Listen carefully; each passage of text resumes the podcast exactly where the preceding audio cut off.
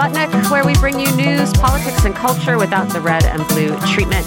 My name is Michelle Witte. I am here with my co-host, John Kiriakou. We promise you is here, even though you can't see him. How are you, John? I'm here, I promise. We're glad you're back, John. I'm glad to be back. Thank you. I'm glad you're back, too, because we have a lot to get into. It was a pretty wild weekend when it comes to news, what with there being a coup in China. Oh, sorry. I am being told there was not a coup in China. So I guess we are going to have to talk about what all those rumors were and why you had people really getting on board there for a minute. We are going to talk about... Michelle, go ahead. I'm sorry to interrupt you. This was a fascinating story to me because it seemed to be made up out of whole cloth. And I'll tell you where it really went viral, for whatever reason, was in India. Virtually every newspaper in India was jumping up and down saying that there was a coup underway, specifically a military coup underway in China to unseat Xi Jinping in advance of the Communist Party Congress, based on literally nothing. Yeah. I mean, India. I can guess maybe that India's relationship with China has something to do with their enthusiasm for that particular story. So, yeah, we are going to talk about that and what happens when, you know, you have a bunch of overeager, ideologically driven news organizations ready to jump on rumors like this. We are going to talk about election results in Italy, which surprised no one, but which are now getting some interesting spin.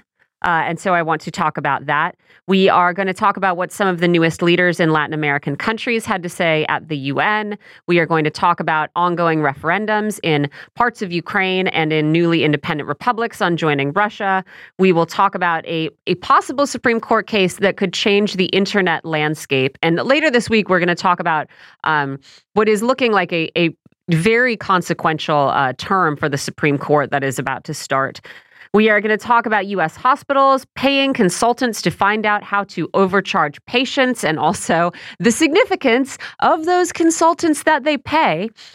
We are going to talk about Havana Syndrome. That's not even close to everything we're going to try to get into in 2 hours today. Yeah, I have to say, I was surprised when we finished writing our script and our notes that it was 14 pages, which is on the long side of what we usually do. There's just a lot to say on this very busy Monday. I also want to say something about Representative Matt Gaetz for a minute. 2 days ago, prosecutors recommended against charging him with any crimes after an investigation into whether he had a sexual relationship with an underage girl and whether he paid her for sex and paid for her to travel during that relationship, which would amount to sex trafficking. Prosecutors apparently have decided that key witnesses in the case are not credible enough to convince a jury. They were speaking to the Washington Post. I feel like I would like to say from the start that I think that Matt Gaetz is a vile human being, right? Like, he really is the scum of the earth. He is a misogynist. He says nasty things about women. He relishes in the sexual harassment of his female colleagues. His politics are stupid. And I, would be delighted if he fell into a bottomless pit, right? As he has scumbag associates who have already taken plea deals in connection with this investigation. Like, he's just a very bad dude. But the New York Times has been basically calling him a pedophile for a year and a half without ever being able to provide a lot of evidence for it. And now it seems like those charges are not going to stick. I mean, who knows? Prosecutors have recommended against them. The DOJ could decide that they want to go ahead anyway. That would be pretty unusual. And so looks like what has happened is Republicans have been handed another martyr. And it's so frustrating. What I guess has happened, and maybe, John, you can read between these lines, but prosecutors seem to think that the woman herself in question is not particularly credible or won't be to a jury, and that Joel Greenberg, who is the guy that prosecutors think might have paid women to have sex with Gaetz, that he is not going to be credible precisely because he has already admitted to making up allegations of sexual misconduct against a political opponent of his, accusing this person who is a teacher of having an inappropriate relationship with a student. So, you know, there's going to be a problem with believing him about these sexual misconduct allegations that are definitely the true ones, not like the ones before. And so, you know, I think Gaetz is obviously, I think Gaetz is a disgusting human being, but you can't just call someone a pedophile and hope it turns out to be true. And you can't just call someone a Russian spy and hope that turns out to be true, or call something Russian disinformation and just cross your fingers that some evidence is going to be found for that. And then after all of those things, complain that nobody believes in you anymore and faith in institutions is crumbling. It's very frustrating to me, John. I couldn't agree with you more. I loathe Matt Gaetz more than pretty much anybody else in Washington. Mm-hmm. Although Madison Cawthorn was at the top of my list for a good long time. We've talked about him, certainly. Yeah, but Cawthorn is also young and stupid. Yeah, he's young and stupid. Gaetz is malicious. But doggone it, I hate when I'm forced to defend people like him. If I were Matt Gaetz, I would hire the best defamation attorney possible, and I would take it to the New York Times and every other newspaper and media outlet that at least inferred that he was a pedophile. Yeah. Because that's what they did. Yeah. They said he was a pedophile, that he had engaged in human trafficking, sex trafficking of underage girls, and the boom was going to be lowered imminently. And walls were closing in. And to be fair, we had guests, on a couple of occasions, I know we had guests on the show who, thought the allegations were credible or enjoyed calling Gaetz a pedophile, which is fine. I will say I have never gotten on that particular bandwagon. And, I don't particularly enjoy being, getting to say I told you so now, right? I'd rather it's someone who I wouldn't prefer to find a reason to put him in jail, But you can't do that. And so, yeah. No, you can't do that. The other thing that I know you were going to talk about Havana Syndrome later in the show. Yes, indeed. But I want to just squeeze in a little. So about a week ago, Yahoo reported on these statements by Brian Nichols, who's the Assistant Secretary of State for Western Hemisphere Affairs, saying, we can't find any foreign connection to Havana Syndrome. We can barely find the syndrome itself. A CIA task force found that many of the reported cases could be ascribed to random factors like proximity to faulty electrical wiring or exposure to an ultrasonic pest repellent. John Cohen, who served as acting undersecretary for intelligence and an analyst at the Department of Homeland Security for a year, describes being very convinced that diplomats and agents were being targeted, and then said, actually, the more he looked, the more he realized it wasn't accurate to call these anomalous health incidents an attack. Let me just tell you, John, the most delightful part of this whole story. John Cohen, again, who came in very ready to believe and found there wasn't really anything to believe in, says the issue became so disruptive that U.S. intelligence officials began pursuing a theory that the entire Havana Syndrome controversy was being stoked by a foreign intelligence disinformation campaign designed to play up the health incidents in order to create chaos within the U.S. intelligence community and undermine cohesion. Because, of course, then everybody took sides and you were either a Havana Syndrome believer or you were the enemy. So, it was right. It was foreign intelligence services that got Mark Polymeropoulos, the CIA station chief in Moscow and former head of Russian operations.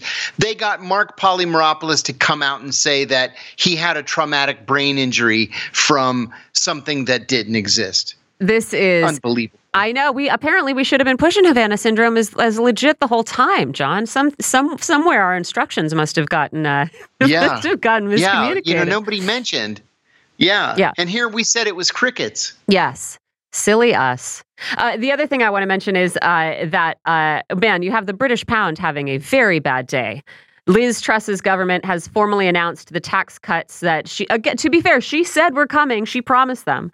And right after that, the currency tanked, hit a new low against the dollar today. And according to Deutsche Welle, has lost more than 5% of its value against the dollar since Friday.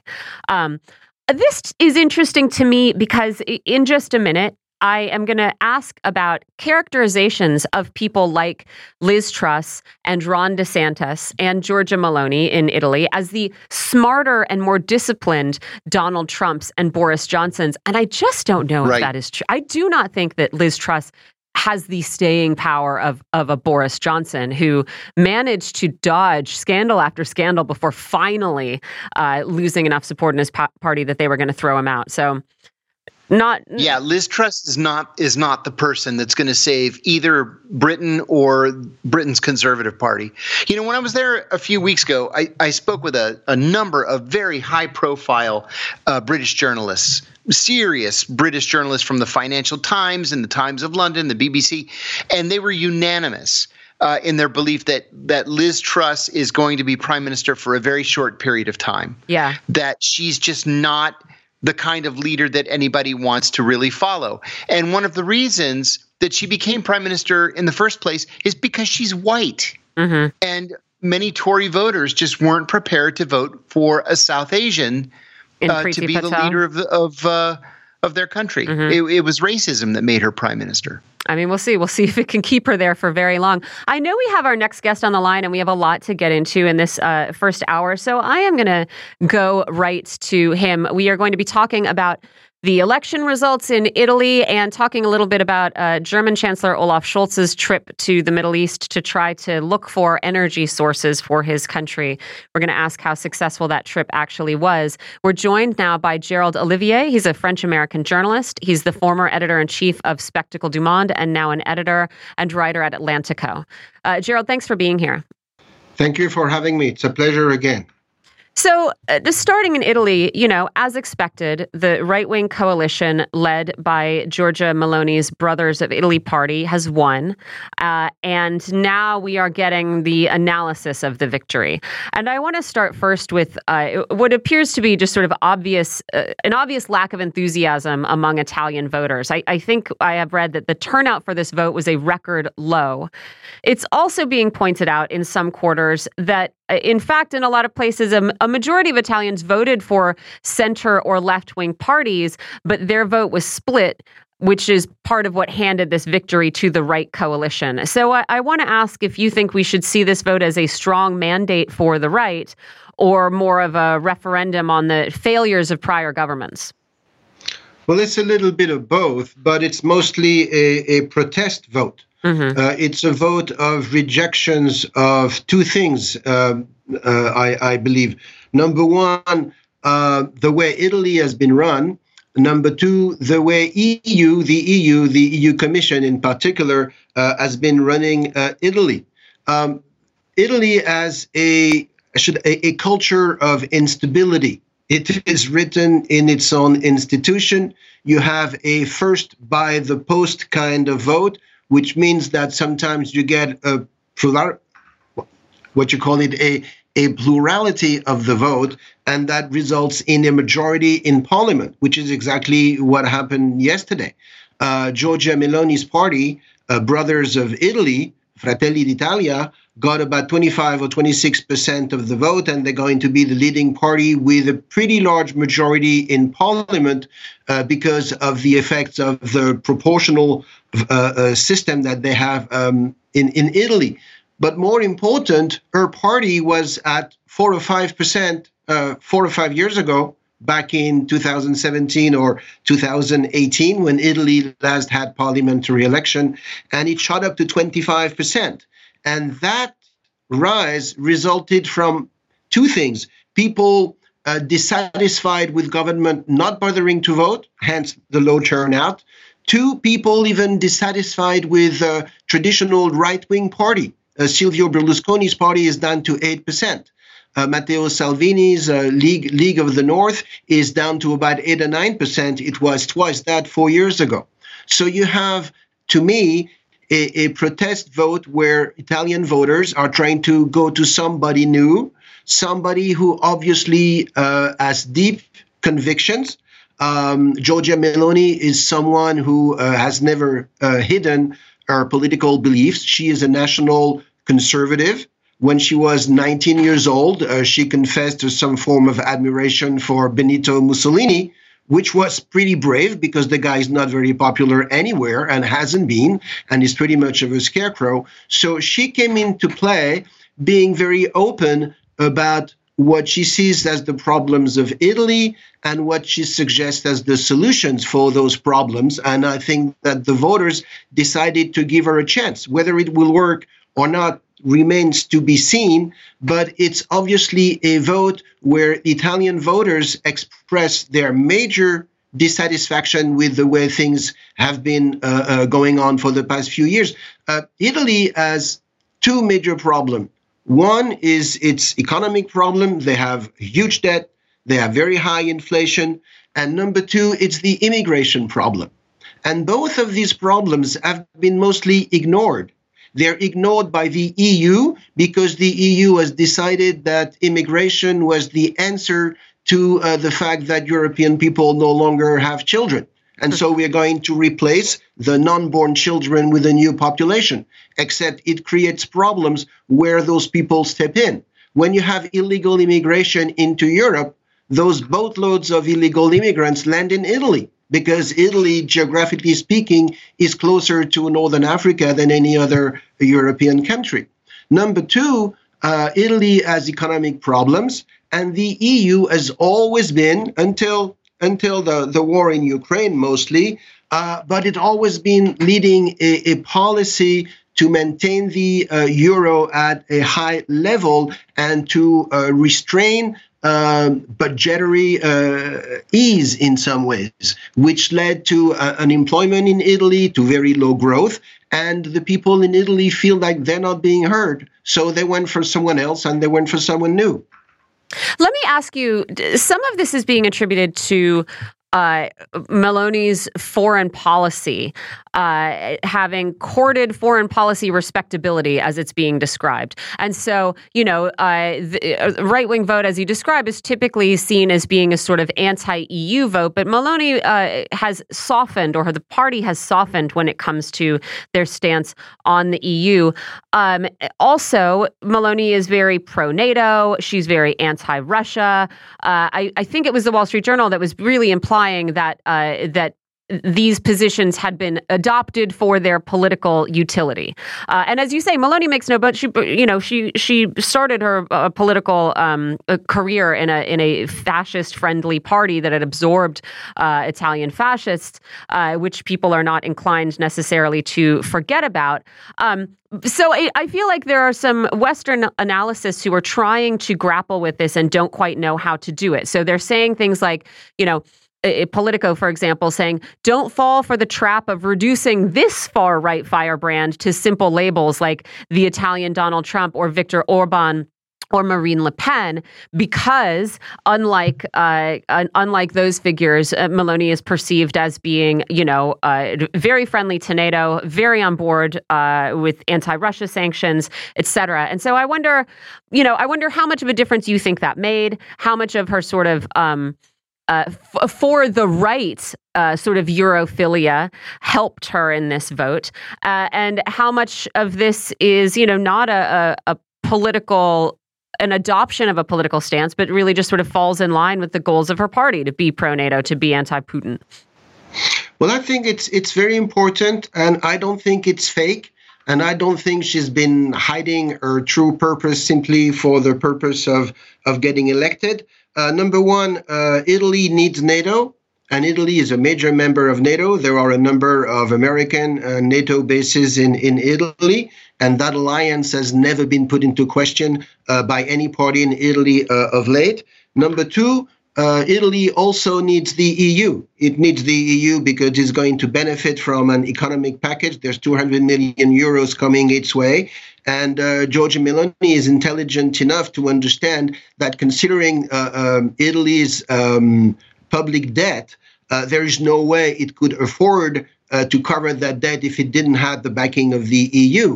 The Italian debt is up to 150% of Italian GDP, and if tomorrow Italy was to step outside of the EU and especially of the Eurozone, you would see its new currency collapse, you would see interest rate explode, and it would be in an impossible position. So Italy cannot afford to be anti-EU, but it really wants to see the rules of the European Union be changed so that the people have a bigger voice, they're more heard.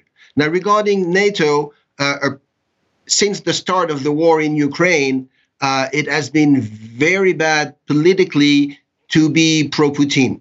And the only surprising element in the current coalition in Italy is that Matteo Salvini has always been known as someone who was very pro-Putin. He went to see him back when he was in charge, and he's expressed some form of admiration for his strongman policies. So he's kind of an odd man out in that coalition, and we'll see how things really evolve. But if you want to kind of define Giorgia Meloni's full program, you cannot just look at foreign policy. I think the number one issue is anti-immigration, especially anti-illegal immigration. Connected to that issue is she wants the EU to do something against the rise of Islam, because most of the immigration coming into Europe and Italy is of Muslim origin. And that is changing the culture and the nature of Italian society. She is very conservative. She's pro-traditional values. She's pro-family. She is Christian, Catholic. She doesn't hide it. She was born in Rome herself. And that aspect of her program is very important to Italians.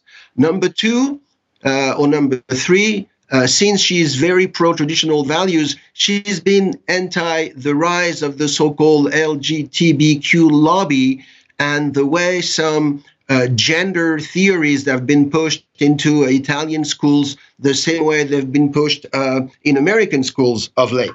She's also liberal. She's pro-free trade. She's pro-economy, she's pro-business. And that is why she got the support of a number of industrialists and entrepreneurs from northern Italy.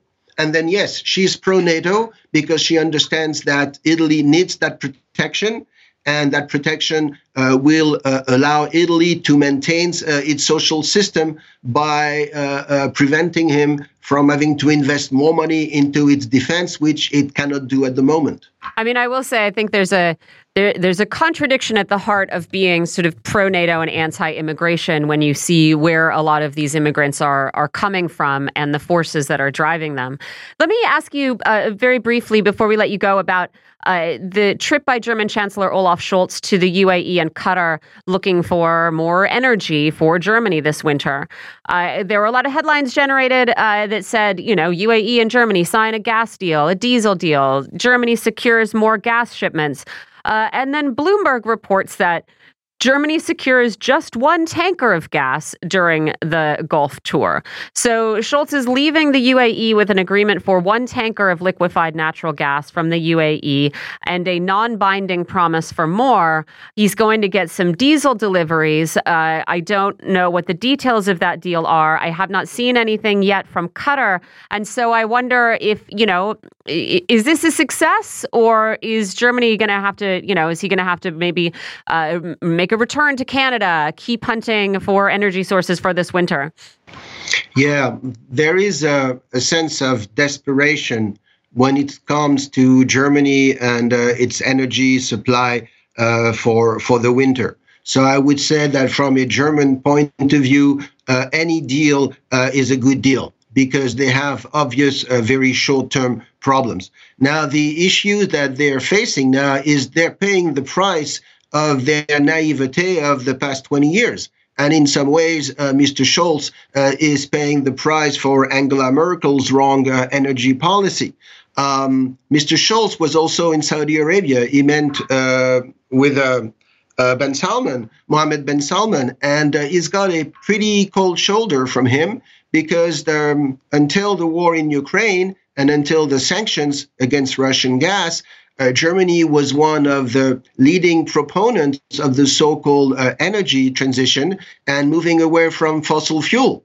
Well, when you come with that kind of a discourse to Saudi Arabia, which has nothing else to sell but fossil fuel, it's hard to feel like you're going to be welcomed. So Germany is paying the price for its naivete. Mr. Scholz said that never again will they be caught so dependent on a single supplier. And at the moment, their problem is to secure enough gas to go through the winter. And getting gas is not that easy for all kinds of technical reasons that you know and that your listeners know. But if you can secure just one more tanker, well, it's one more tanker. It's not the answer. The answer will come when they manage to transition their energy to a larger pool of suppliers. And that will be done in time. But right now they have an emergency they have to deal with. And yes, he might be back in Canada if he needs to. Yep. That was editor and writer at Atlantico, Gerald Olivier. Gerald, thanks so much for joining us. You're welcome. My pleasure. We're going to take a quick break here on Political Misfits and come back with some more of all of the things we're trying to get into in the next hour. Stay tuned. You're listening to Radio Sputnik. We are live in D.C. We'll be right back.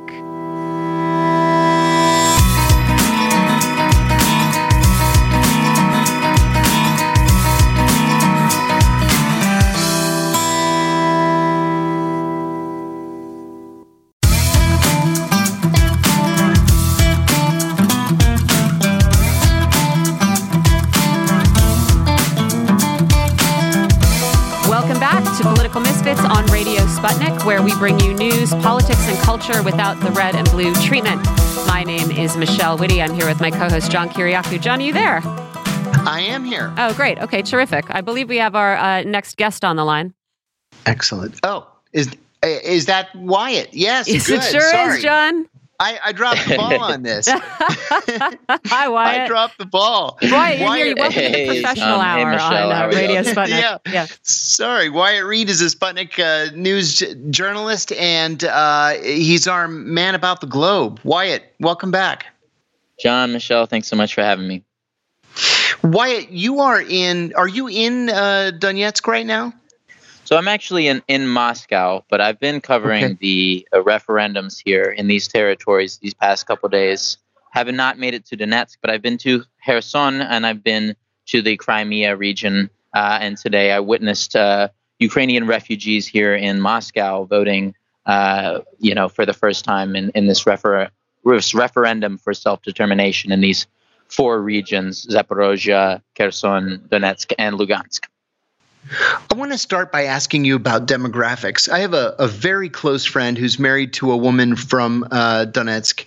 She's a Ukrainian citizen, but she's ethnically Russian. She's Russian Orthodox, not Ukrainian Orthodox. She speaks Russian at home. Donetsk and Luhansk are heavily ethnically Russian. Most residents of the region speak Russian. Most embraced Russian control of the region. So why do you think the Western media universally is using the word sham when describing this referendum? You've been in the region, you've talked to people, you've talked to voters and other journalists. Why is it so hard to believe that ethnic Russians would want to become a part of Russia? Yeah, it's a good question. And frankly, I think it's the same reason that we hear what Russia calls a special military operation, referred to in the Western press as an unprovoked war of aggression. That is how it's reported without any kind of scare quotes or anything. It's consistently referred to as a war of aggression. This label, of course, was never applied to any U.S. military action in the Middle East, like Iraq, despite that being pretty clearly under the definition of an unprovoked war of aggression. So I think it's kind of the same reason. We have parallel media worlds now. There's just a total disconnect, completely oppository narratives. And, from the perspective of somebody in the West, it seems that any information, any evidence that really contradicts this is discarded. And I think that's what we're witnessing now with the referendums. They are universally labeled sham elections, as you noted, kind of dismissed as basically just a pretext for, evil Russian invaders to annex this territory. And the reality that I've found in speaking with voters, as I noted in several towns in the Kherson region, in Crimea, and now today in Moscow, I have heard a very different take from the Western media. Western media, of course, insists that people are being forced to vote, that there are men with guns, people basically being forced at gunpoint to go and vote, or being bribed through some kind of social services or something. Nothing could be further from the truth as far as I'm aware. I haven't seen any evidence for any of that taking place. What I have seen instead is a number of extremely emotional, many cases, older families, older women, who described this as basically the first chance that they've had in decades to have a real chance at having any control over their own lives. And it's not just people talking about being stuck in their basements for months and months and months while they were subjected to attacks by Ukrainian military, while they were basically forced to live in the darkness for months without end. It's also just the lack of inclusion for these communities by the Kiev regime, the lack of the apparent unwillingness or inability to provide people with basic social services, with healthcare, with jobs, with water, with heat, all these things that we need in a modern society that we take for granted have not been provided to the residents of these areas. And so for me, it's not a surprise that we would see pretty healthy turnout. I know in Donetsk and Luhansk, there has been a heavy turnout, close to 70% and 80%. I know in Kherson and Zaporozhye, that's over 50% now. Sure, sorry, go ahead, Michelle. No, it's sort of on the topic of turnout, because the criticism, of course, has been that, who is actually there to vote, right? Ukraine, of course, experienced outward flow of its population when this conflict began. And so the question that I've seen raised, the same as Crimea, not exactly the same as Crimea, but, the referendum in Crimea, also, I think, is generally accepted as having been reflecting the genuine will of the people there. I think, the question I see raised in these regions is there a huge political difference between the people who are there now and the people who might have left? Or is there anything being done to reflect the will of people who might have fled as conflict approached their communities and might want to come back? Well, as I noted, a lot of these stations that I visited are not in those territories at all. Mm-hmm. They are in fully Russian-held territories, but these are polling centers that are being set up by Russian authorities for Ukrainian refugees, mm-hmm. for those who have sought refuge from the conflict on the Russian side, which I should add is more than on the other side by far. And another data point that somehow gets ignored by the vast majority of media reports on this issue. But in the terms of how this plays out, demographically, I mean, you see, I've mainly been interacting with people who have been these refugees, who have been forced to become refugees here in Russia by this ongoing conflict, and they describe these votes as basically a chance to get their home back, to have a chance to have something to go back to when all of this ends. To have a chance for their family members that remain there, for those that were unable to leave or didn't want to leave, didn't want to leave home, didn't want to have to make a new life for themselves. All of these people, all of the voters that I spoke to, at least, expressed a great deal of optimism that their standards of living would improve with the referendum. And so in that sense, again, it's hard for me to argue with these folks. You're choosing between a government that wants to kill you and a government that wants to make your life bearable. And that's how they see it. And, I frankly have seen little reason to disagree so far. Wyatt, Henry Kissinger, of all people, said at the start of the conflict that peace would require Ukraine to give up territory. Many of us have agreed with that, as much as I hate to be on the same page as Henry Kissinger on any issue. But that's realpolitik. Why do you think the international community so vociferously rejects this position? Well, I'm not sure about the international community per se. Obviously, anytime you're talking about legislating territory, it's going to be a touchy subject. I would point out that I think we may have said earlier that the referendum in Crimea was widely accepted. I don't think that's the case. I think that those results were not recognized by many governments, as far as I'm aware.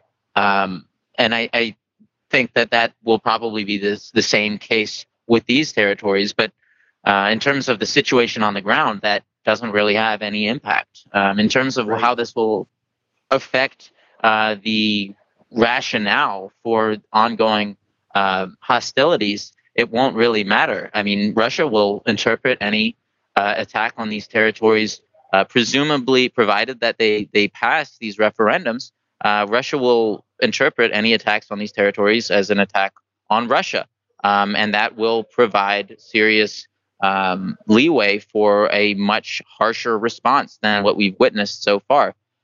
So I think these referendums, they represent a serious step for self-determination for these people. And they also will likely represent to many in the West some kind of escalation. And I think we may see things heat up here before too long over this, although, it seems to be the hope of everyone that I've talked to that things will cool down sooner rather than later.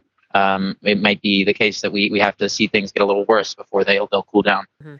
Hey, that was me, Wyatt, with that comment, which was sort of clumsy. But I think it's sort of that, yes, the referendum in Crimea is not accepted by many governments around the world. But it's sort of underneath it is this shrug where they say, well, yeah, actually, yeah, probably a majority of people voted for it, but we are not going to accept the result because of the circumstances under which it was held. I think if you start to scratch the surface, that's what you see. And that's what I meant. Yeah, not that everyone went, oh, great. Yeah, excellent. No, and I agree. Wyatt Reed, thank you for joining us. Wyatt is in Moscow right now. He's a Sputnik radio correspondent and one of our globetrotting analysts. Thanks for joining us. You're listening to Political Misfits on Radio Sputnik. We are going to take a short break and come back with another guest. Stay tuned.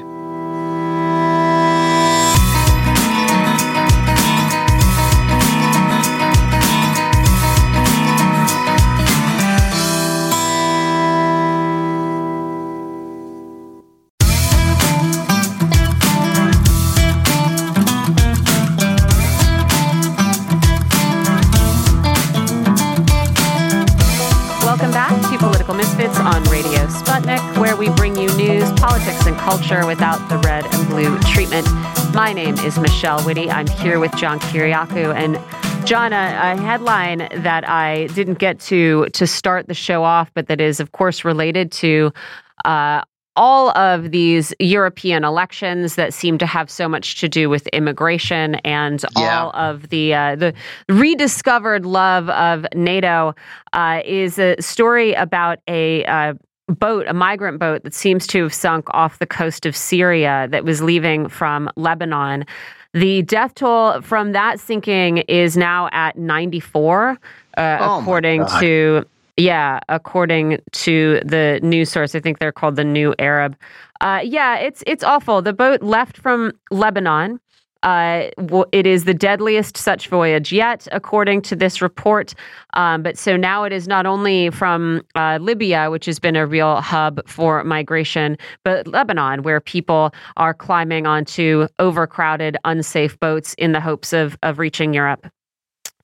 The Syrian government said survivors had told them the boat had left from northern Lebanon with between 120 and 150 people on board. Syria just started discovering bodies washing up over the weekend. And no, it's just awful. And again, like bears mentioning that, while the financial crisis in Lebanon is complicated, it is not unrelated to the unwillingness of the United States to let the Lebanese people exercise, their political freedom and, vote for Hezbollah as a party in their political ecosystem, And so a lot of the reasons that Lebanon is suffering so profoundly right now can be traced back to American and European policies. And so again, we see, these are people who are hoping to land in Italy, right? Hoping to land in Greece. And, be accused of contributing so mightily to destabilization there. Well, to turn around and decide that, no, we're going to back every U.S.-led, NATO-backed adventure across northern Africa, moving south into Africa, into the Middle East. It just doesn't make any sense, but does create a lot of tragedy. Oh, it really does. One of the things that disturbs me very much is that the European Union— as an umbrella organization has negotiated with all of the frontline countries to come to an agreement on how to handle these immigrants. So there's a modus operandi for a boat of Lebanese refugees, which would be considered economic refugees, landing in Cyprus or in Greece or in Italy or wherever. And they would eventually be moved to, farther north, usually to Germany.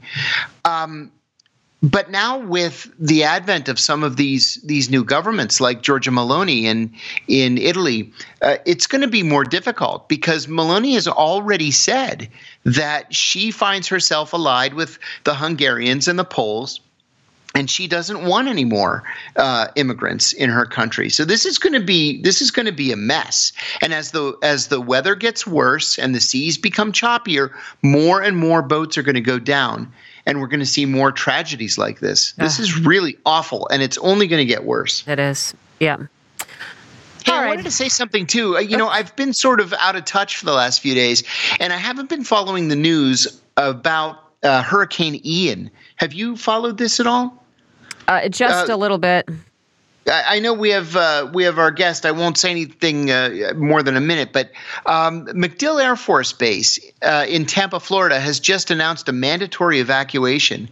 And the mayor of St. Petersburg said that they're going to begin right now voluntary evacuations of the Tampa-St. Pete area. This thing's supposed to slam into the coast right at St. Petersburg. On Thursday morning, they're calling it now what we have feared for years is what he's saying. This could be the hurricane of the century. And they're telling people to make their plans now to get the heck out. Yeah. All right. Well, obviously, we're going to keep watching that. I want to switch gears here and talk about something that I had been wanting to get into for the past week. And that is some of the addresses Latin American leaders gave at the UN General Assembly last week, especially these three new left-wing leaders who addressed the body for the first time. We had Chile's Gabriel Boric, Colombia's Gustavo Petro, and Honduras' Xiomara Castro. I want to get into what each of them said and how it was received. Joining us for this conversation is Dennis Rogatuk. He is the international director of El Ciudadano media platform. He lives in Latin America. Dennis, thanks for joining us. Always a pleasure, Michelle, John. And happy belated birthday, Dennis. Happy birthday, Dennis. Thank you. Thank you. Thank you, friends. Let's start with Xiomara Castro, who spoke very forcefully about what she called a dictatorship in her country over the last 13 years that was overseen by the international community. Since her husband was removed 13 years ago from office in a coup, in a process that was, by the by, defended by the United States. She also said, as some other nations were at pains to point out in this General Assembly, that Honduras was going to partner with whoever it wanted and wouldn't have its foreign relations dictated by the United States. And so I wonder how important you think this speech of hers was, especially, her first time addressing the UNGA. I think it actually reflects the the policy which she has already started to implement it, reflected in a great and positive way. Because some of the first reforms which President Xiomara Castro has implemented have been precisely to do with that. First of all, it was the reapproachment with the Venezuelan government. So the Venezuelan government once again reestablished diplomatic relations with Honduras, and there has been an exchange of ambassadors. But also there's been a marked change in the relationship between the Honduran government and the various multinational corporations, particularly mining corporations. As one of the first reforms of our government was actually to ban open pit mining in various areas around the country, particularly in the areas of indigenous land.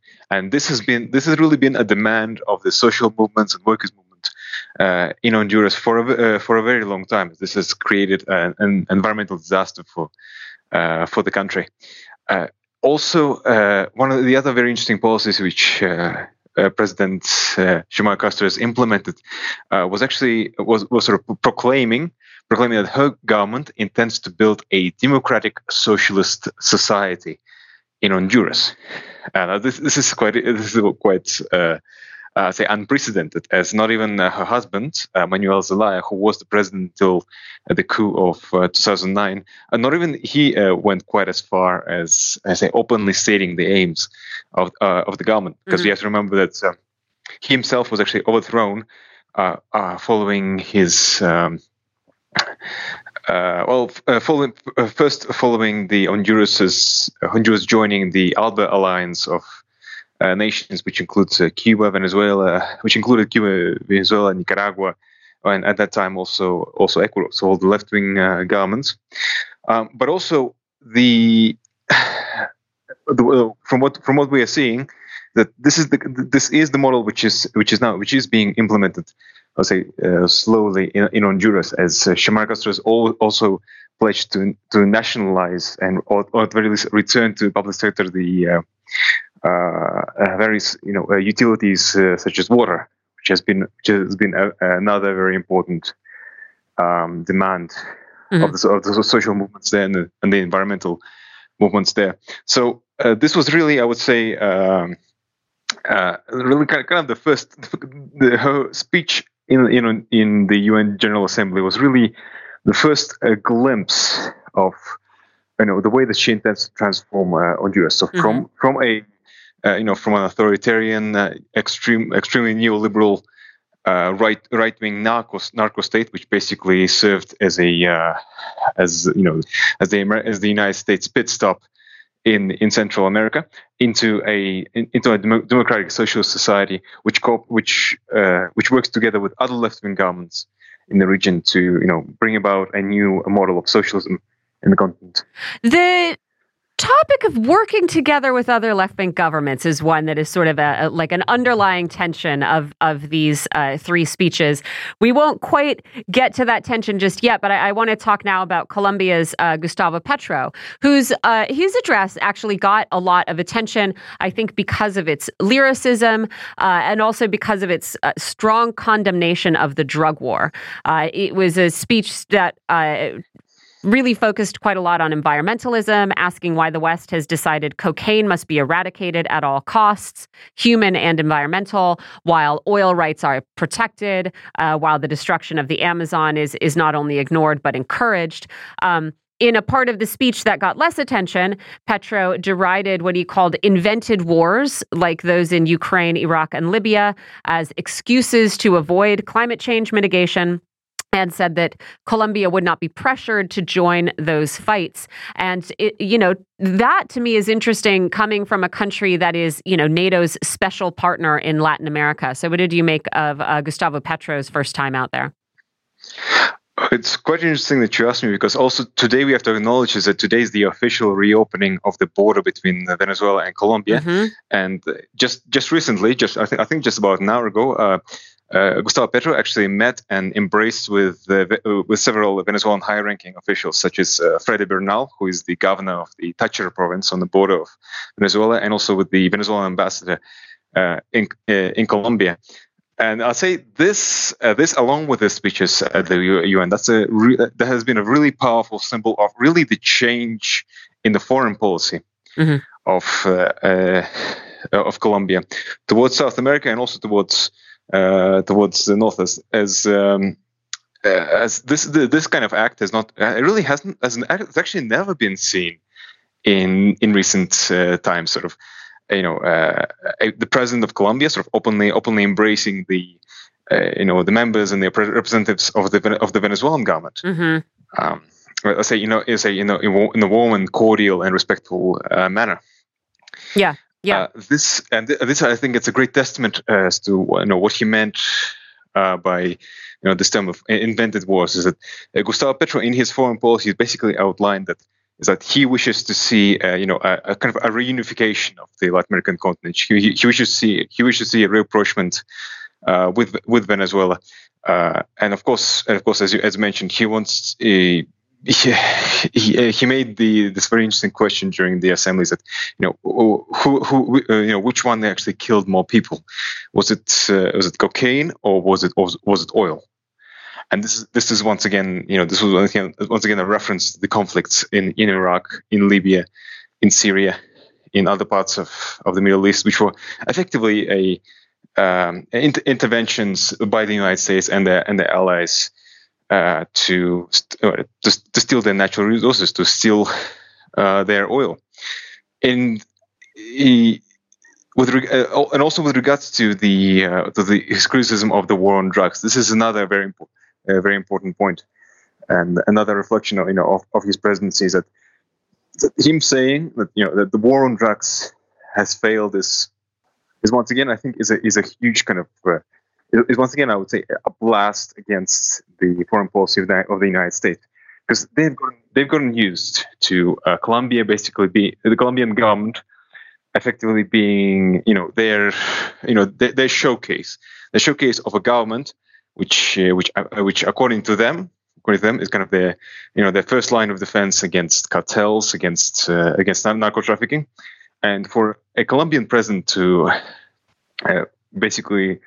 To come up and say that the war on drugs has failed, that is, you know, the last 30 years or 30 to 40 years of United States intervention in Colombia has failed. Yeah. That's basically an acknowledgement, you know, that there is that Gustavo Petro is putting an end, you know, to this kind of special relationship that the country has. Let me ask you with them. Before we run out of time, yeah, no, I mean, this is it represents a huge shift and declaration. On the topic then of rapprochement between Colombia and Venezuela, with Xiomara Castro saying, you know, we want to work together to sort of remake Latin America in a more egalitarian way. You have Gabriel Boric of Chile coming out in a speech that highlighted the interdependence of the world and the importance of democratic processes, but also had elements that were seen as a slam against Venezuela and Nicaragua, which he described as being in political crisis, and basically pretty supportive of standard Western narratives of who violates human rights and who doesn't, and what the punishment should be and who should deliver it. And so I wonder if you think Boric is being unfairly criticized by the left, or, you know, was there a real justification for being a little bit disappointed in his contribution? I definitely think there's justification, you know, to feel let's say let down, definitely let down by his address and by his response. Now, Gabriel Boric is someone who, even before being elected, his outlooks on the international scene, on foreign policy, really were a mixed bag from the start, because. On one hand side, he's someone that condemned the coup against Evo Morales in 2019.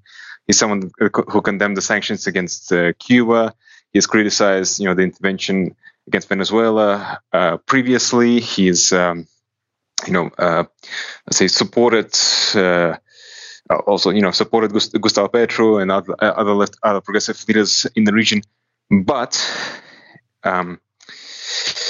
But at the same time, his views kind of adhered to this sort of like a liberal leftist outlook that countries like Venezuela and Nicaragua are they do not represent socialism, and in any way, shape, or form. That they're basically they're just authoritarian states. That there needs to be some kind of a democratic socialist change in those countries.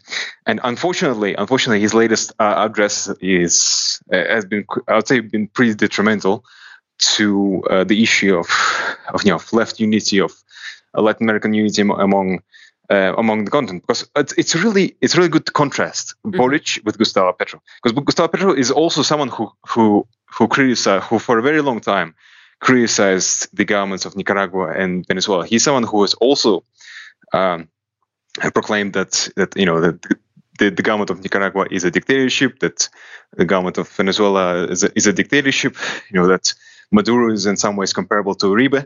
But once he arrived in the office, and once he understood what was necessary to fulfill the demands of the social movements in Colombia, was necessary to fulfill this goal of Latin American unity, he understood that it is important. That it would be impossible to do this without acknowledging the reality of the situation in Latin America. The reality is that Venezuelan government is socialist. It wasn't elected democratically. Perhaps it is not of the same ideological line as his own government in Colombia. But reapproaching it and creating some kind of an alliance with it would be far more preferable than supporting the interventionist policies of the United States. Absolutely. Dennis, I'm going to have to cut you off there. We always appreciate your analysis. That was Dennis Rogatyuk. He's international director of El Ciudadano Media Platform. Thank you so much for joining us, Dennis. Thank you. We're going to take a quick break here and come back with some more domestic news in just a minute. You're listening to Political Misfits on Radio Sputnik. We are live in DC, and we'll be right back.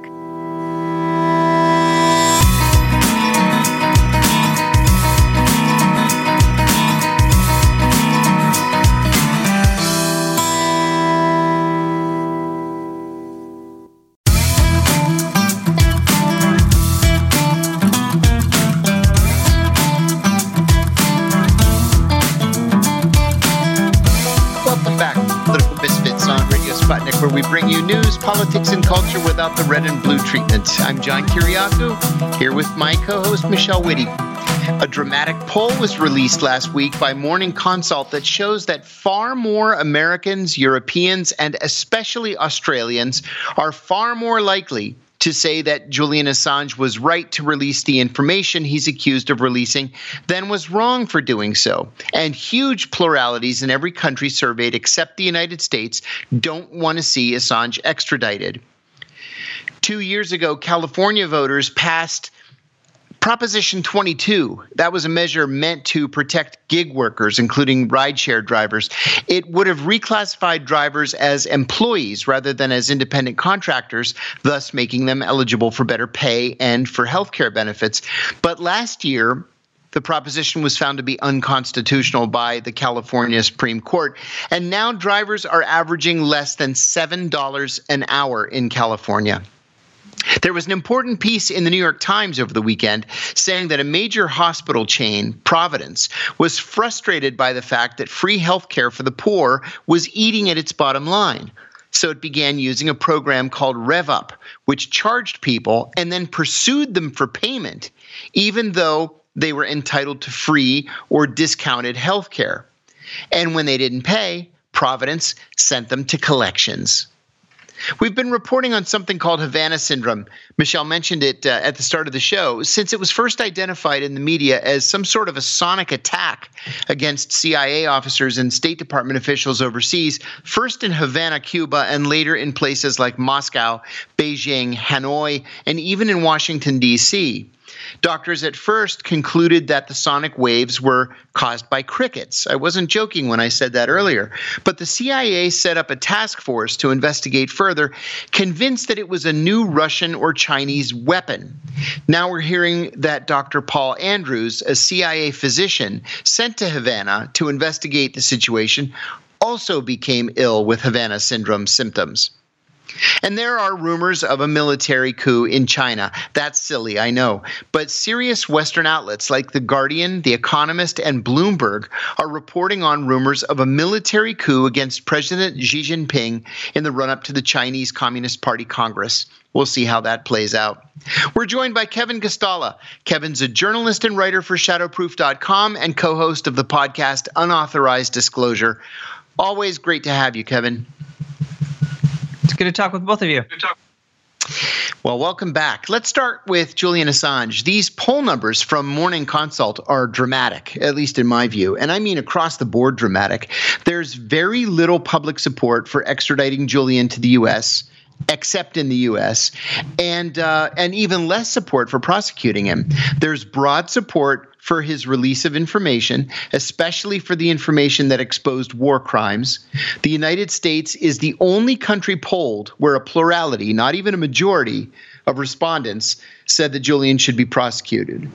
These are great numbers, but do they matter in the greater scheme of things? Yeah. Just give me a moment to make a quick disclaimer. I object to the arrests, the systematic arrests of people who are resisting involvement in the war in Ukraine that the Russian government are carrying out against their citizens right now. I just feel like doing that before I push onward with our conversation today. But to talk about this news story at hand, I did my own analysis, and what you're highlighting there is the good of these results. And let me say that Morning Consult, I think, is to be applauded for doing this kind of a survey. I was actually stunned. I was stunned to read that they had invested time in doing this. They not only, they spoke to the countries implicated because their governments are responsible, but they also polled people in Spain, Germany, Italy, and France, and asked them for their own opinions because European countries have been involved as they've taken great interest in what will happen to Julian Assange. And so the good thing is we don't see a majority of support. The bad thing is nearly half of U.S. adults who were polled said they had no idea who Julian Assange was. Oh, no. Oh, that's rough. And a majority, when you asked, so they were asked about each of these publications. They were asked about the Iraq war logs, the Afghanistan war logs, the U.S. embassy cables, along with other publications that have nothing to do with the prosecution. And those in the U.S. and the U.K., as well as Australia, you saw somewhere around 55 to 60% of people say they had never read, seen, or heard anything about these files. So they have no idea really why Julian Assange is being prosecuted and why the U.S. government wants to put him on trial. And I believe that this apathy, this lack of awareness, has translated into a welcome environment for pushing this unprecedented political case, because it's actually good for the Justice Department if people are not engaged. It's good there's a minimal amount of support. But it's also very good that – so it's okay for them if there's a small amount of opposition. That's what I wanted to say. I had it backward. It's good if there's a minimal amount of opposition because then they can keep going. But it's also really good for them that only a small faction of people support it because they don't have to defend it daily in the press when those people are trying to get them to speed this process and bring Julian Assange to trial. Yeah, that's right. The Guardian says that the extradition case is in limbo. That sounds right. It's just, it seems to be stuck. We were initially told that Julian would be extradited despite the fact that there was a case pending before the European Court of Human Rights, and that hasn't happened yet. What do you think the situation is? Is the British government really waiting to see what the European Court of Human Rights has to say? Yeah, so there actually isn't a case before the European Court of Human Rights. Oh, there isn't? No, they haven't filed an appeal. Their appeal is before the High Court of Justice.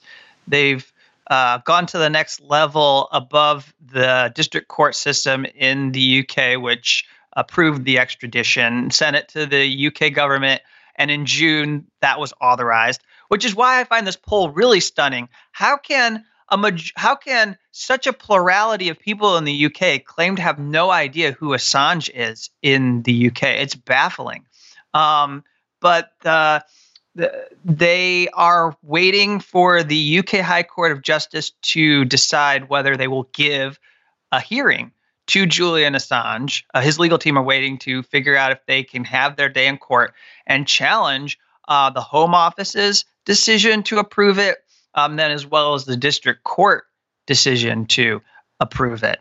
And I don't know. I don't know how long we have to wait for that to be stated, but for the high court to come out and say, okay, you can have that kind of a hearing. I don't know the timeline. So it is in limbo. The Guardian is correct to say it's in limbo. We are waiting to see what will happen with the appeals. And then I presume if those fail, they get to appeal to the Supreme Court. So as far as the U.S. government is concerned, it is tied up in the legal system until probably 2023. But we've discussed multiple times this punishment by process. It's effective. It's very welcome for anybody in the U.S. government to see Assange kept in jail and to have this punishment by process unfold, this limbo. Right. Can you explain to us what is happening in California with Proposition 22? This seemed like such a good idea when it was presented to voters 2 years ago. It was supposed to prevent drivers and other gig workers from being taken advantage of. It was supposed to prevent them from being denied benefits like health insurance. But the whole process seems to have backfired. With the law being declared unconstitutional, what do you think the solution is? Yeah, so I think that's how it was sold to people, but the devil's in the details. There's a really excellent report from David Dayen over at the American Prospect as headlined, How to Pay Under the Minimum Wage in California.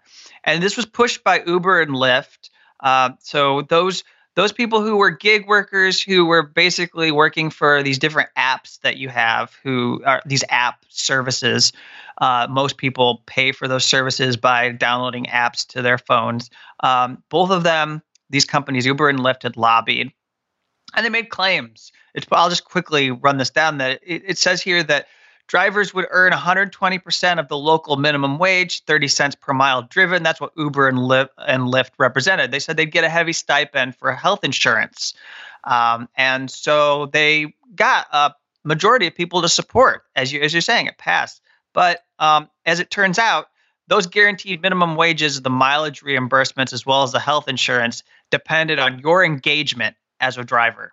So you had to have 15 engaged hours per week in order to get 41% of your health insurance premium reimbursed. You had to have 82%. You could get 82% reimbursed after 25 engaged hours. And so if you didn't get enough rides that week, you weren't going to be able to pay for your health insurance. You had to carry a policy even if you didn't know if you had the ability to make those hours week to week. So if you weren't getting reimbursed, then you have to come up with the funds, and that could eat into like a third of your wages. Oh, boy. Right. Can you explain to us well, let me back up. I wanted to talk for a moment about this piece in the New York Times on Saturday. It sickened me, this Providence Hospital thing that I mentioned in the introduction. Providence Hospital System is one of the largest in the country. It knew that it had a duty to treat people without regard for their ability to pay. And indeed, it was the government that paid for many low-income patients. But Providence didn't care. It squeezed money out of patients who couldn't afford to pay, who didn't have to pay, and who are now so broke that many of them are rationing health care. When they are sick or when their relatives are sick, they aren't taking them to Providence hospitals because they're afraid to be harassed. In many cases, Providence turned them over to collections agencies. You know, it's not like these same poor people who can't afford a doctor can now suddenly afford a lawyer to sue the hospital for either denying them medical care or for taking money from them for medical care that should have been free. What do they do? Yeah, I don't know what recourse they have, but I've covered False Claims Act cases, and it it's really disappointing that there isn't a whistleblower lawsuit we can point to that is taking Providence to court and trying to hold them accountable for defrauding the government. It does seem like they are in some way or another. I think the IRS, I note in the New York Times thing, it says that they require them to provide services such as free care for the poor that benefit the communities in return for their lucrative tax exemptions. We'll take those away. If they're not going to give free care for the poor, then they should lose their tax exemptions. It's that simple. Again, though, it is really difficult to say what should the individual person who has been victimized or had wrong done to them as a result of what Providence did. Because, you look at the state like Washington, it points out in the story that Washington actually has laws in place in order to try and protect and ensure that a nonprofit like Providence provides the care. But they're not, actually, it looks like they're not following the law in the state of Washington. Right. Sorry, John, I wanted to jump in because the other thing, of course, that caught my eye about this story is that the consulting firm Providence looked to find ways to save money by squeezing it out of their patients was McKinsey.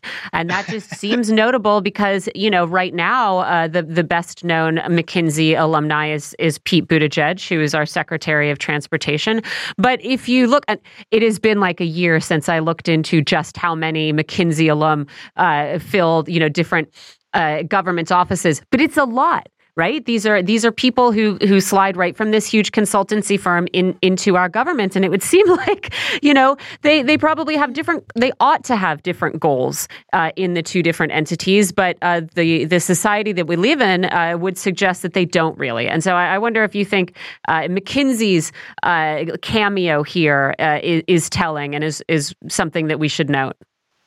I think McKinsey's cameo appearance should point us to a conversation about the profit motive in healthcare, because what it's really saying is, even though the government is going to protect your bottom line by saying you will not cut into your costs if you give free healthcare to people who are in poverty, that's not good enough because you're still going to look to that as one area on your balance sheet where you can make changes and adjustments so that you can expand your profits. And so they're not willing to take that off the table. They're not willing to keep that out of the universe of, say, streams that they can monetize and turn into wealth for their corporation, which I know is operating like a nonprofit, but here they're actually operating like a corporation. I'll add one thing about McKinsey, too. When I was working at Deloitte & Touche, I worked with a lot of people who had come over from McKinsey. And McKinsey was always seen as the gold standard, right, of professional services and consulting firms. It was what McKinsey did, what they produced that we should all aspire to. And those McKinsey people seemed like sociopaths to me. They had this goal. They had a task to achieve the goal, and they would work to achieve the goal no matter who they had to step on and destroy and crush to make the goal. And I remember thinking, how can you even sleep at night if that's how you treat your job? There was no thought or concern for the human cost of these, I'm using air quotes here, solutions. Mm-hmm. For professional services problems that they were coming up with. It was really stunning to me. Can I add something quickly? Please do. Yeah, so I note here that it says that Providence received roughly $1.2 billion in federal, state, and local tax breaks in 2019.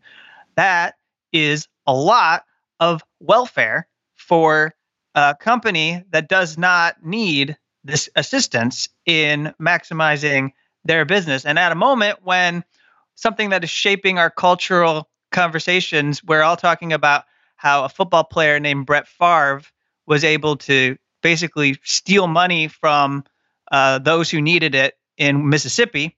I would think that we would give the same sort of we'd have the same sort of attitude to Providence that we do Brett Favre. Yeah. Amen to that. I couldn't agree more with that. Kevin, we've heard so much about Havana Syndrome over the last 4 or 5 years. At first, I thought it was fake, and I believed the reports that it was a result of crickets. You know, that's what first came out. I really did believe it.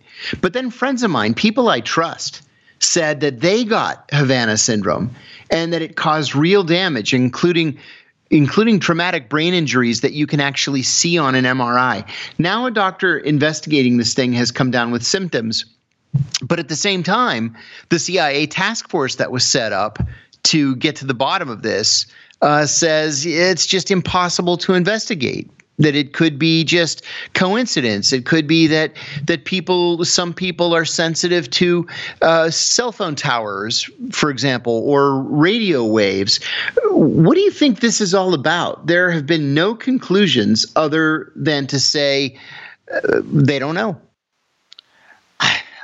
It almost becomes a Rorschach test, doesn't it? Where it's like if you want it to justify taking action against an adversary, which technically speaking, Cuba remains one to this day, if you're living inside the United States, then you could use this to justify that. But if you think that the government makes up conspiracies to justify its actions around the world, then that's what the Havana Syndrome represents. We've had multiple studies, as you're saying. They seem to draw an array of conclusions. You can pick your favorite study. I have one in front of me that I got ready for your show today, which is back in January, the New York Times was referencing a CIA study that said it has not been caused by Russia or another foreign adversary, and that a majority of the 1,000 cases reported to the government could be explained by environmental or undiagnosed medical conditions or stress, and it's not the result of a sustained global campaign by a foreign power. So ultimately, I have two viewpoints. One, like, whatever's happening, these people are having damage done to them in some respect. And I do think they owe answers, especially if they work for an agency that's supposed to look out for their well-being. That is to say that, like, if you get you can identify with this because you were an officer. If you get deployed into a arena, you want to know that they've taken into account all the risks that could possibly be posed to you if you get deployed, right? Like, if you get assigned somewhere, they're responsible for knowing what could happen to you daily. So everyone deserves to be told the truth of what they could be attacked with. That being said, I don't know what these people are up to in Cuba and why they might be getting targeted. And we have this whole record of history in which people who work for the CIA have actually been doing things to undermine the CIA government. So I know that this article is not saying that an adversary is targeting them, but if there were actors who were there because they saw people connected to the U.S. as a threat and they're actually fighting and trying to combat influence in their country, I think I could understand that. There was some speculation in one of these, I think it was in this Yahoo piece that came out recently where they, noted that multiple people had recently said, look, most of these have other explanations and we can't find anything going on with the few that remain mysterious. There was some speculation that it was actually people looking to sabotage the possibility of warmer U.S.-Cuba relations. And then it just snowballed from there, God. Which, again, is basically as speculative as almost anything else about this story. You know what I mean? Like from the sort of secret electromagnetic ray that nobody knows how to build or deploy and everything else. But yeah, so now it's flipped inside itself. And now it's actually... it's a whole bunch of different inside jobs for different reasons. It's wild to me. I wonder if we're going to get to the bottom of this at all. This is something that they can't even decide if it is something. They can't even decide if it's something organic? Is it a real disease, an actual disease? Is it a new weapon? If it's a new weapon, the likes of Bill Binney tell me that it's unlike anything anybody's ever seen, because it's practically impossible to detect until it's on you. And I have a theory. Portable. Yeah, tell me. I mean, I'm just going to stick to most of these we already know are not. They have other explanations. Also, you know, you can't. There's not a baseline to investigate from, right? So it's very hard to say when something happened or what was the cause of it. And I think it's it already seems to be turning out to be mostly things that can be explained by other environmental factors, and then mass psychogenic illness, which is which people genuinely feel and is real, but is not being caused by something external in the way we would think of it. That is what, if you wanted me to bet $5, that's what I'd put my $5 on. And I'll add something to that too, Michelle, because I think you're probably right. I keep coming back to this article that appeared in 2015 or 16 in the Washington Post magazine about an area in Highland County, Virginia, that has no electronic waves in it that are detectable, and they've done that on purpose. The military did it because there's an enormous deep space observatory there, you know, those giant dishes that go on for acres and acres. So I went out there one time when I was still at the CIA, and you're not allowed to even bring a cell phone into the county. There's no cable TV. There's no dish network. There's no nothing. You can't receive or transmit anything except through a landline. And a lot of people who have claimed sensitivity to cell phone towers and to radio waves have moved there. It's very, very rural. They've moved there, and they claim that it's the only place where they can sleep and get through their day without pain. You know, there are a lot of people say, well, the CIA is beaming waves at my head and it's making me crazy and it's painful and I can feel the pulsing and whatever. 99% of the time, that's just people who have, you know, some sort of other situation going on in their lives. But there are some people who are genuinely sensitive to these kinds of electromagnetic waves, and they get relief out there. So maybe that's part of what this is. Maybe it's a sensitivity to a sensitivity to radio waves, in part mass hysteria, you know, sympathetic illnesses. It's a combination of stuff like that there really is nothing behind it. I don't know. Well, let's move on. We're going to run out of time. So let's move on, Kevin, to these fascinating if fictional accounts of a pending military coup in China. I think this is just incredible. They came out of nowhere. They've appeared only in the economic press and in India. They're not based on anything but rumor and conjecture, but they're persistent, and they pit Xi Jinping against his own military.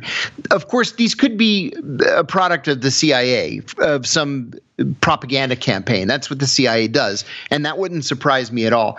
But to what end? Just to sort of throw a grenade into the middle of the room? Why do you think that these rumors are out there to begin with?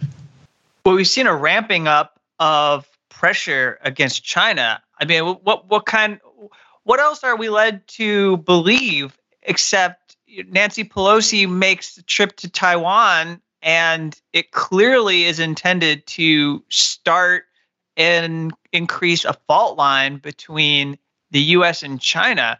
So all we've seen for the last months is what I view as an intentional choice to create tensions between the U.S. and China, to continue to force China into these positions where they have no choice but to act.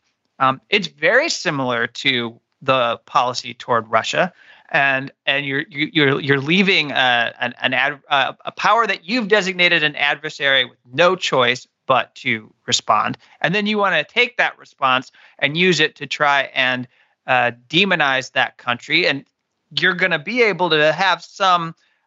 You're going to be effective because there's so much control that we have over global opinion by the way that we can spread ideas through the Western media, through the Western, the constellation of organizations that the U.S. has at its fingertips to spread its messaging.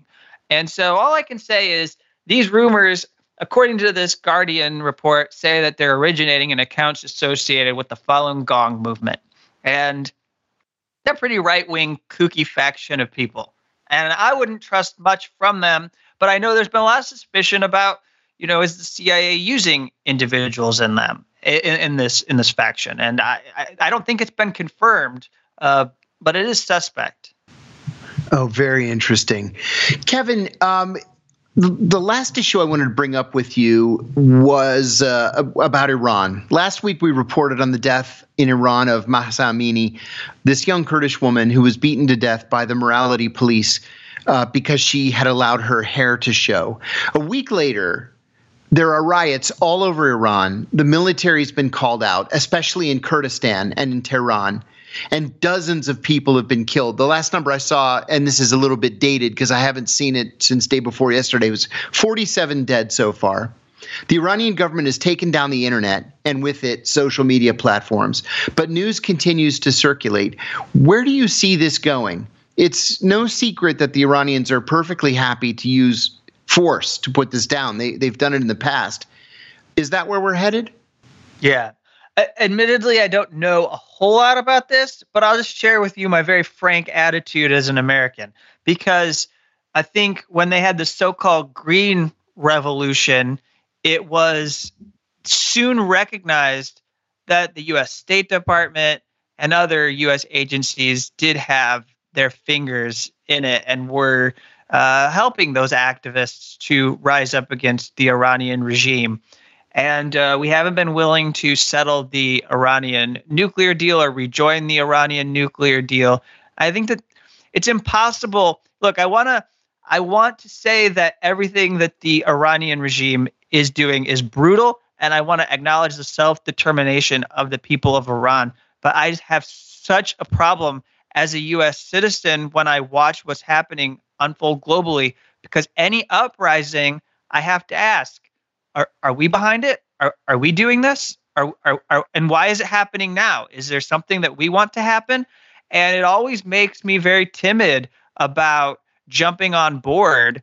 And I think since the Arab Spring, what was collectively termed the Arab Spring, since those uprisings and revolutions, and knowing that some of that, those seeds were planted by quote unquote democracy activists supported by the State Department, and it didn't end well. I'm always very careful about what I jump on board with and believe is worth like saying, okay, great, go do it, because I live in fear for where those uprisings could be going if they are led by the people I'm afraid could be leading those uprisings. Mm-hmm. Yeah, I wanted to weigh in. You know, it's interesting how absolutely clear the United States can manage to be about, you know, what was the exact cause of this woman's death. Of course, the Iranian police say we didn't beat her. She collapsed and had a heart attack. Here we have a video, which is not particularly, it doesn't fill me with confidence either way. But, you know, so we can be extremely clear about what happened in this case, while it is simply impossible to determine who was responsible for the death of Shireen Abu Akla in Israel. You know, I think that this is a kind of contrast that you're illustrating here, Kevin, that you do have to wait a little bit and see what kind of bandwagon you want to jump on, kind of regardless of where your natural sympathies are, because of our government's extensive history of either creating or involving itself in these movements to really terrible ends. I mean, Syria comes to mind. You know, isn't that a shame? But that's exactly right. We have to wait to see how things play out, because oftentimes we are behind things. Kevin made a good point about the Arab Spring. And before that, what was it called, Kevin, in 2009? The Green Movement in Iran, I think? Yeah, that Green Movement. Yeah. And Hillary Clinton was up to her neck in that. Anyway. Yeah. And, yes. and I know you have to go, but I look at Hong Kong and it's like, I want to support those people. They deserve freedom. Mm-hmm. But the State Department is meddling in those. They're not just letting people rise up on their own. They're steering it. Mm-hmm. Yeah, I struggled with that myself. Well, thank you for that excellent conversation, Kevin Gastalla. Kevin is a journalist and writer for shadowproof.com and co-host of the podcast Unauthorized Disclosure. You're listening to Political Misfits on Radio Sputnik. We have another half hour, so stay tuned. We'll take a short break.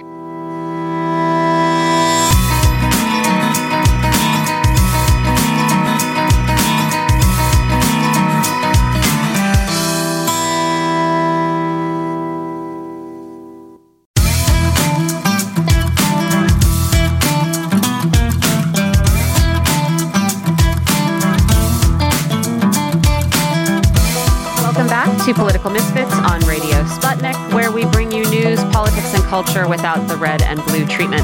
My name is Michelle Witte. I am here with my co-host, John Kiriakou. We actually have a whole bunch of tech news, but there is one story we've been wanting to talk about, and that is the possibility that the Supreme Court in its next session, its next term, will take up the question of whether states have the right to regulate how social media companies monitor content on their services, in the word of the Washington Post.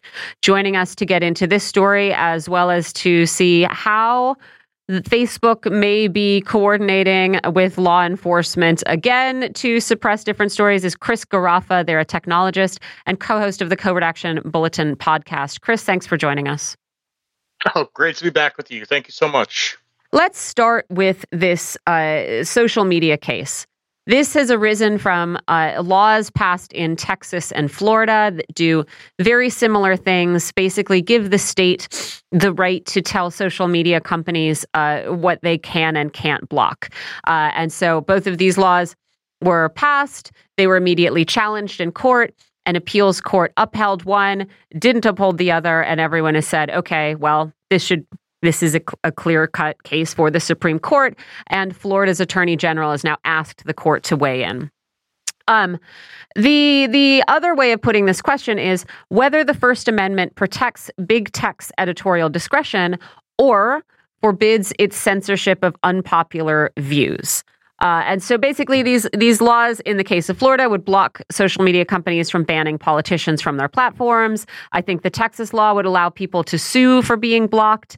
One of them requires social media companies to set up a vehicle for people to complain or challenge their bans. You know, that I think it sounds actually pretty good, because we hear a lot of tales of people getting dumped unceremoniously with no recourse. But, you know, if the Supreme Court does take up this question, how significant will this decision be? Because it feels like it could change certainly the media landscape and maybe the Internet landscape as a whole. Yeah, I mean, I'm very concerned, actually, about these two laws coming out of Texas and Florida, and I'll be watching certainly the Supreme Court arguments and the discussion on it, very closely, because I think we need to look at how these laws are being presented, not just what they're saying that they're doing. So I'm going to read this from Ron DeSantis in 2021 when he signed as governor of Florida Senate Bill 7072, which is the one in question here. He said, "Many in our state have experienced censorship and other tyrannical behavior firsthand in Cuba and Venezuela. If big tech censors enforce rules inconsistently to discriminate in favor of the dominant Silicon Valley ideology, they will now be held accountable." So we can see automatically, that DeSantis is comparing Silicon Valley to what he thinks are dictatorships in Cuba and Venezuela, certainly playing to his base of expats, without a doubt. But also, the 11th Circuit Court that rejected this recently said that the social media companies, even the biggest ones, are private actors whose rights the First Amendment protects, so that these businesses are effectively first people really who get First Amendment protections. So all sides of this are actually extremely concerning. You have this far right movement really, fronted in some ways by DeSantis and others, in his circles. But at the same time, you have these big businesses, the social media companies as well, saying that, you can't regulate us like this. We have First Amendment rights, too. And it's all really missing the question. Moderation is an absolute mess on all of these platforms. Facebook, Twitter, Instagram, every single one of them. Moderation is a mess on so many levels. But the question isn't, can states regulate the moderation? The question should be, who does the moderation serve? Who does the social network itself serve? Is it serving the power of big politicians? Is it serving the power of giant corporations that run them? Is it serving the power of the federal government and the national surveillance state? Or should it be serving us, the people who use it, without which there would be no Facebook? If they didn't have users, they would not exist. So I think the entire discussion needs to change. And that's something that we need to be pushing, into the media and into the dialogue about this. Yeah, I mean, I think that's a really good point, that there's no side you really want to comfortably get on, right? I mean, these two laws are obviously very politically motivated. Conservatives have been complaining for a very long time that they're disproportionately silenced on social media. I think really what happens is that conservatives make a lot more fuss and get a lot more attention than the left wing and independent victims of some of this censorship.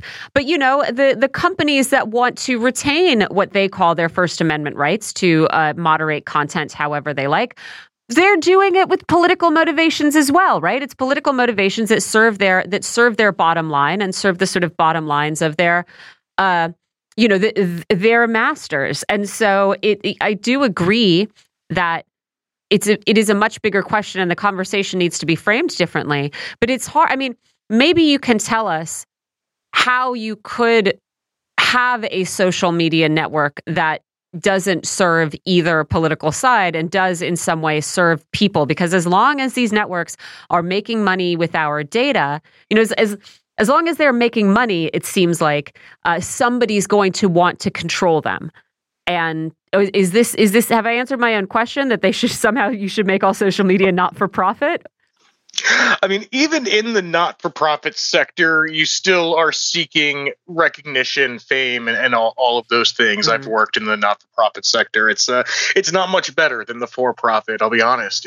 It's I think that it's the entire system that really has to change, and I think it's a big task. But we're seeing so many moves, amongst labor, amongst youth, amongst so many different movements to actually change the nature of this system that does put profit and politics above all else, especially above the rights and the needs of people who work, people who use social media, people who use transportation, healthcare, all of these things that people are trying to change. And so I know it sounds really far-fetched, but it's what we need. And I think it's something that is certainly achievable and would be part of that radical change that, I believe is coming and that we need.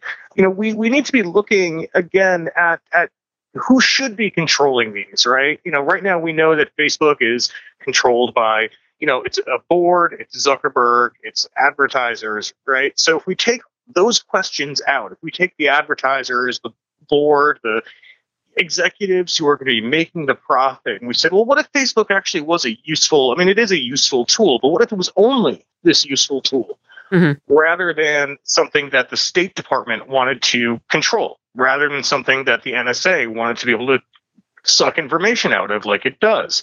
Then we're really starting to get into the interesting questions of what, real democracy looks like when it comes to making collective decisions on something that, there are many different ideas about, even in the content moderation sphere. There are many different ideas from, people who mean well, who have pure intentions or good intentions about what kind of content moderation there should or shouldn't be.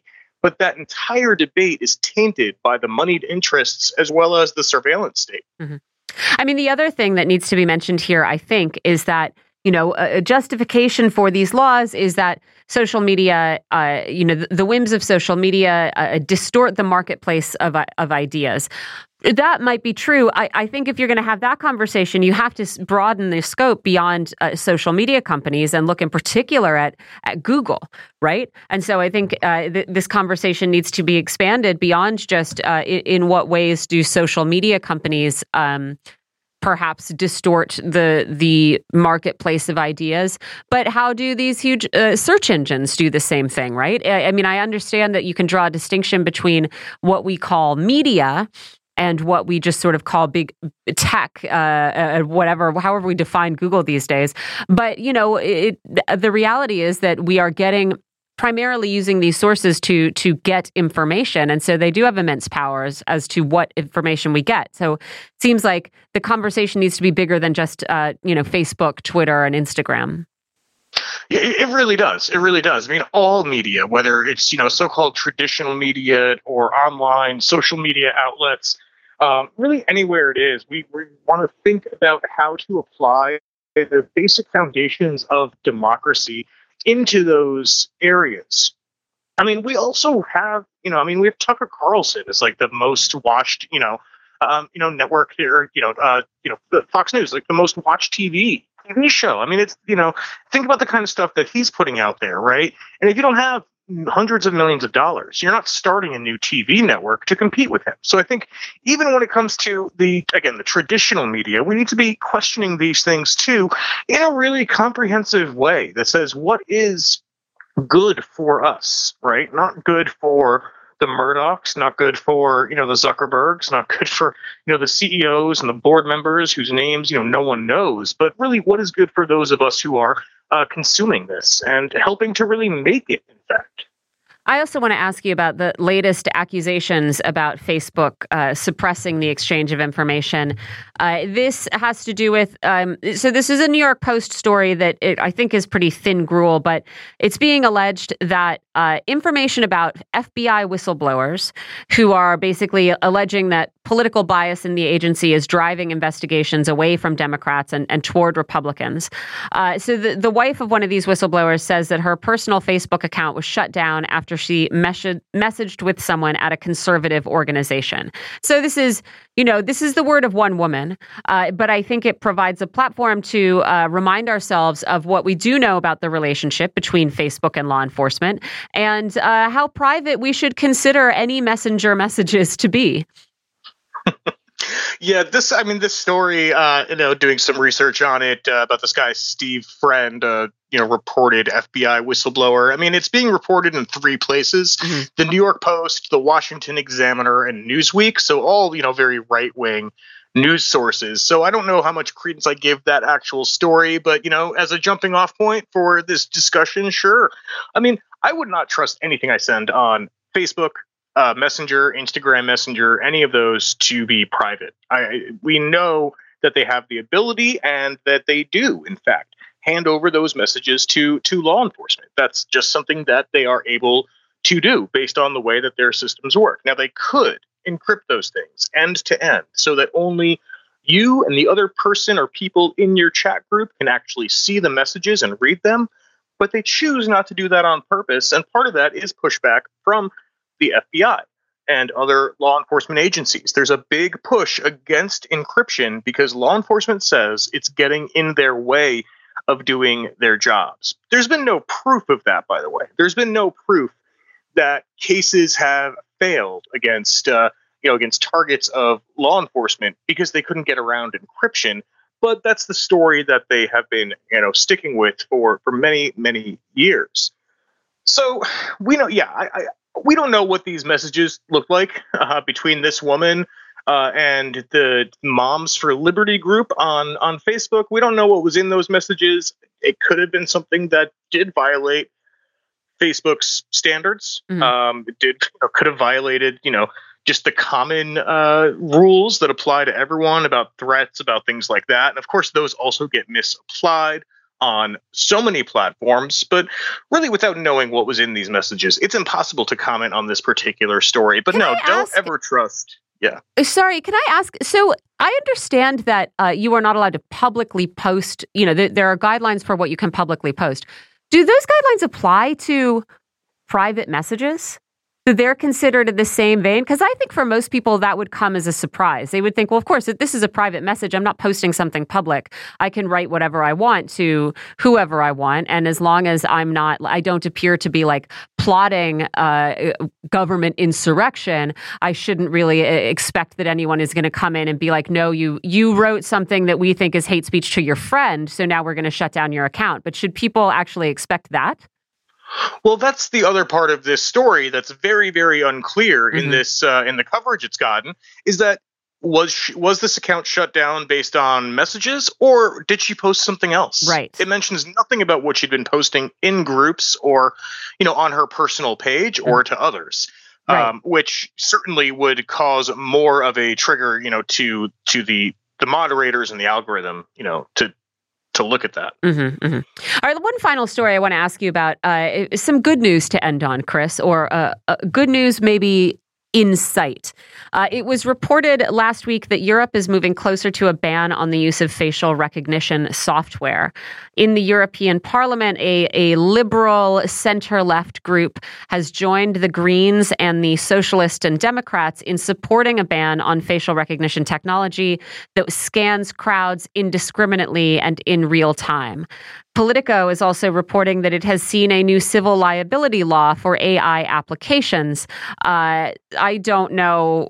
There is a law that exists already, the Artificial Intelligence Act. I guess this is not that new law, but I wonder if you can clear some things up for us and tell us, what the EU's current facial recognition laws are and what it means that there seems to be steadily increasing support to ban them or at least, restrict their use.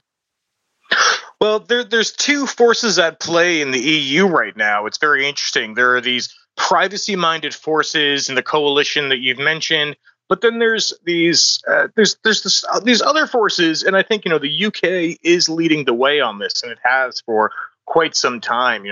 That want to, again, back to what we were just saying about encryption, actually want to remove people's rights to any kind of privacy, including, having cameras, having facial recognition, getting rid of encryption, all of those kinds of things. So these two sort of aspects of European or EU society have been fighting each other. Of course, Britain no longer, in the EU, but it still has a kind of legacy within this discussion. Currently, there are some smaller anti-facial recognition laws. You have to have signs in many places that say there is facial recognition happening in a certain area.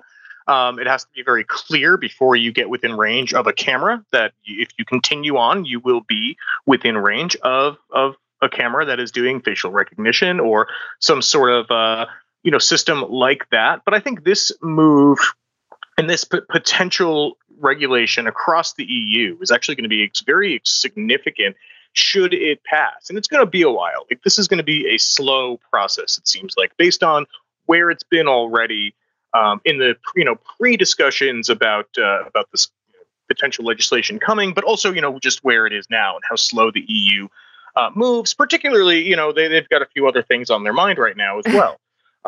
I think the election in Italy is also going to very much, significantly impact this discussion. I mean, this right wing government that has been elected in Italy is so far as we've seen on the side of surveillance. Not surprised by that, and I think that's going to impact the discussions as well. So there might be a move to move kind of faster just to get this done, but I think the forces on the side of lack of privacy the forces on the side of intrusion are actually going to be trying to slow this down so that they can kind of put a pause on it, especially while they're claiming their issues of national security, while they're concerned about Russia, which is what a lot of these nations have been saying with any kind of attempt to restrict the technology they're able to use.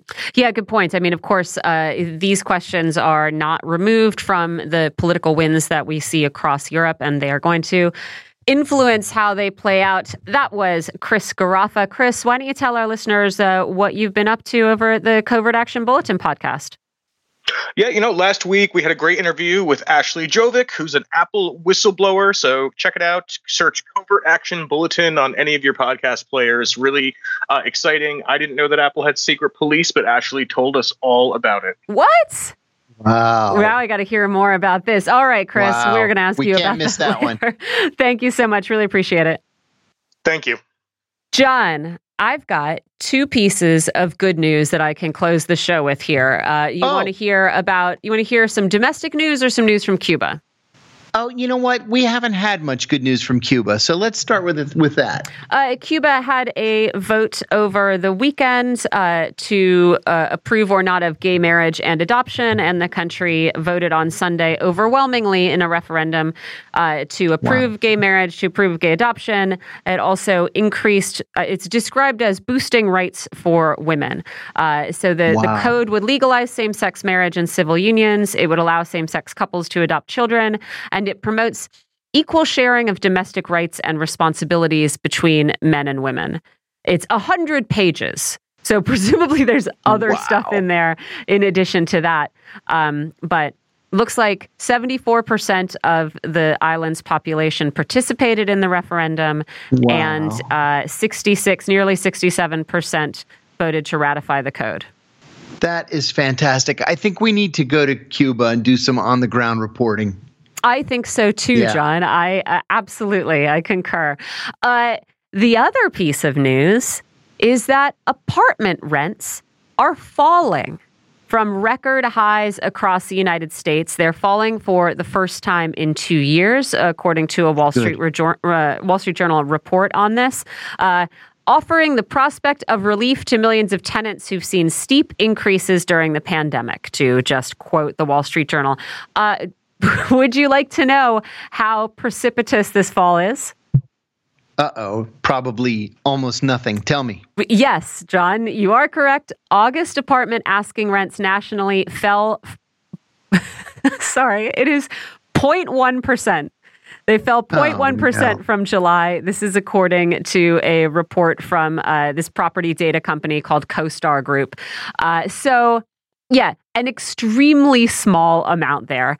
But I don't know. It's the first decline in rent since December 2020. So, I mean, maybe we just all have to say, okay, we're going to start somewhere. You know, I've got a friend who has hit a rough patch in his life, and he just was evicted from his apartment last week. He spent a few nights in his car and finally found a studio. It's 220 square feet. So no bigger than not much bigger than a walk-in closet, really. 220 square feet. It's almost a half an hour outside Los Angeles. And he got it for $1,350 a month. I mean, it's worse in New York City. It's outrageous. And the $1,350 a month, that's what he would pay here in the DC area too, for a studio. Yeah. It's just not tenable. Probably making more money. You know what I mean? Like these rents going up in places where people are not making that. It's upside down. The other thing I wanted to point, other surveys showed rents declining by different amounts, right? Rent.com showed a 2.8% decrease in rent for one-bedroom apartments in August. Maybe the 0.1%, maybe it's slightly better than that, but that's the one that they led with. Also, John, I can't believe I totally forgot to mention Twitter, I think today, is going to be questioning Elon Musk under oath. Yes, his deposition is today. Yep. I can't believe he wants to go to the carpet on this. It's also funny because I feel like most of the excitement about this is not about, I mean... The top of the excitement, right? The first paragraphs here are all about how Elon Musk might be insulting and combative while he's being deposed, which to me is like, okay, of course he's going to be insulting and combative. Yeah, I mean, that's always is, and that might be funny and might lead to like some funny, you know, bits that escape into the internet. But like, presumably, the real interest is going to be about, you know, whether he did anything illegal or is attempting to do something illegal and getting out of this deal. Exactly. I think it's funny that the lead is always is Elon Musk going to insult somebody. Yeah. Twitter's obviously, they're trying to show that Musk abandoned the deal because, markets started to fall and he didn't have any money to pay for it, and not because he was misled about, the nature of the beast he was purchasing. I feel like the fact that he came out and said, I want to purchase Twitter precisely because of the bot problem, and then turn around and said, hey, it smacks of, I'm shocked to find that gambling is going on in this establishment. Yeah, I guess we'll have to see what we hear about the deposition tomorrow. I'm interested. And I think maybe he bit off a little more than he could chew in this case. Yeah, we'll have to see if the courts decide he's got to swallow it no matter what. I think that's all we've got for today. Tomorrow, I am hoping we can talk a little bit more about not the rumors flying around East Asia, but actually substantively what might be going down there. By the way, John, I know, did you miss it? Kamala Harris in Japan. Were you aware? I did not know that. Not. Yeah, she's on a big trip. Kamala Harris, honestly... Well, you just forget for months on end that she exists, but we are not going to forget. We're going to talk about what she's doing there and what else is going down in East Asia on the show tomorrow. But today, we'll leave it here. I want to say thanks, of course, to all of our guests. Thanks to our producers and engineers here. And on behalf of John Kiriakou and myself, Michelle Witte, thanks to all of you for listening. We'll see you tomorrow.